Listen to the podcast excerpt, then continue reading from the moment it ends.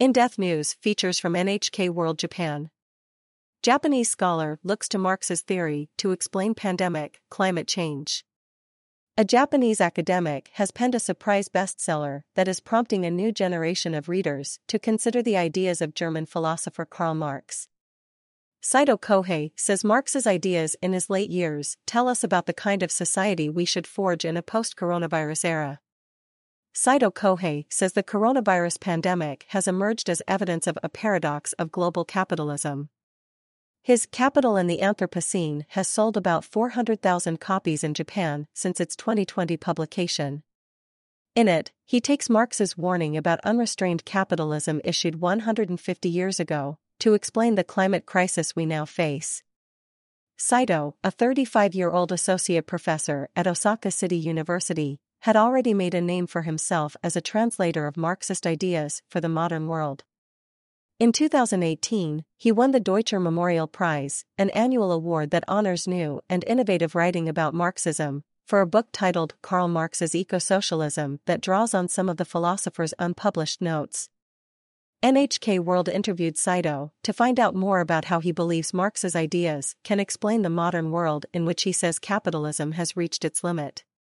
Limits of Capitalism This age, Anthropocene, is a geological epoch during which human economic activities are affecting the entire Earth, destroying the planet. Through global capitalism, we have achieved a prosperous society by mining new resources and promoting mass production and consumption. But we know now that has caused a paradox, he says. It's a paradox that has emerged in the shape of the coronavirus pandemic. The bad news is that COVID 19 is not the last, or the worst, of the crises we face. Climate change is something even more severe. Capitalism forges ahead as developed countries relentlessly open up new frontiers to get access to cheap labor and natural resources. Capitalism, as defined by Marx, is this endless process of increasing values and wealth. Saito says developed countries have passed on the costs of their growth, like pollution, carbon emissions, and destruction of the ecosystem on other regions. In this age of the Anthropocene, there are no more frontiers left to cultivate. Now, we see tornadoes in the United States and extreme weather in Europe, just like in any other part of the world.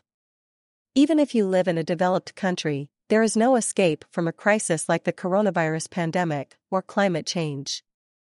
What if capitalism still tries to expand just to maintain its system? That's where we need to apply an emergency brake, says Saito. Saito has openly expressed skepticism about Green New Deal policies that try to promise both economic and environmental benefits. Consumption of energy and resources keeps increasing as an economy develops.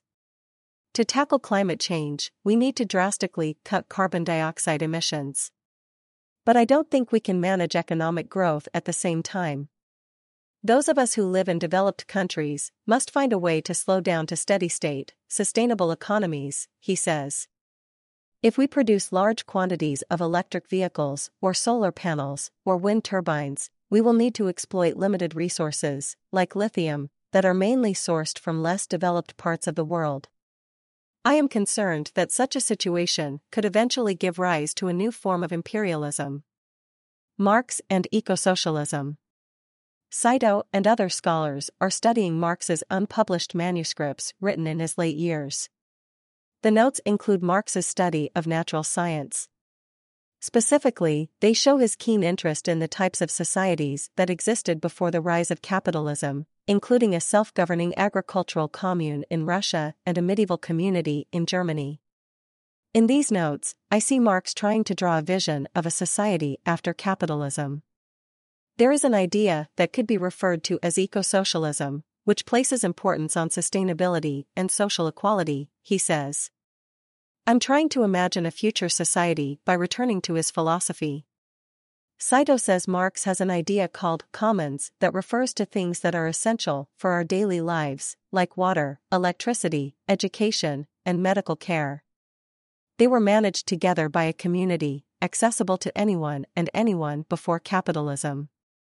We now find ourselves in a position where capitalism has commodified or enclosed everything on earth for profit making accessible only for the wealthy, he says.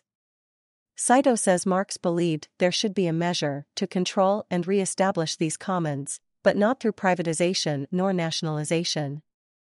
Saito says he believes that citizens should now share and manage these public goods of commons in a democratic way, rather than left to the market. Marx also viewed the earth as one common, but he was concerned that the forces of production and consumption could eventually destroy that status, says Saito. Based on this thought, I think that there may be enough existing wealth now for people's demands to share. If we could increase the number of these commons, we could achieve a sustainable and equitable society that Marx dreamed of. Iwasaki Atsuko. NHK World. Producer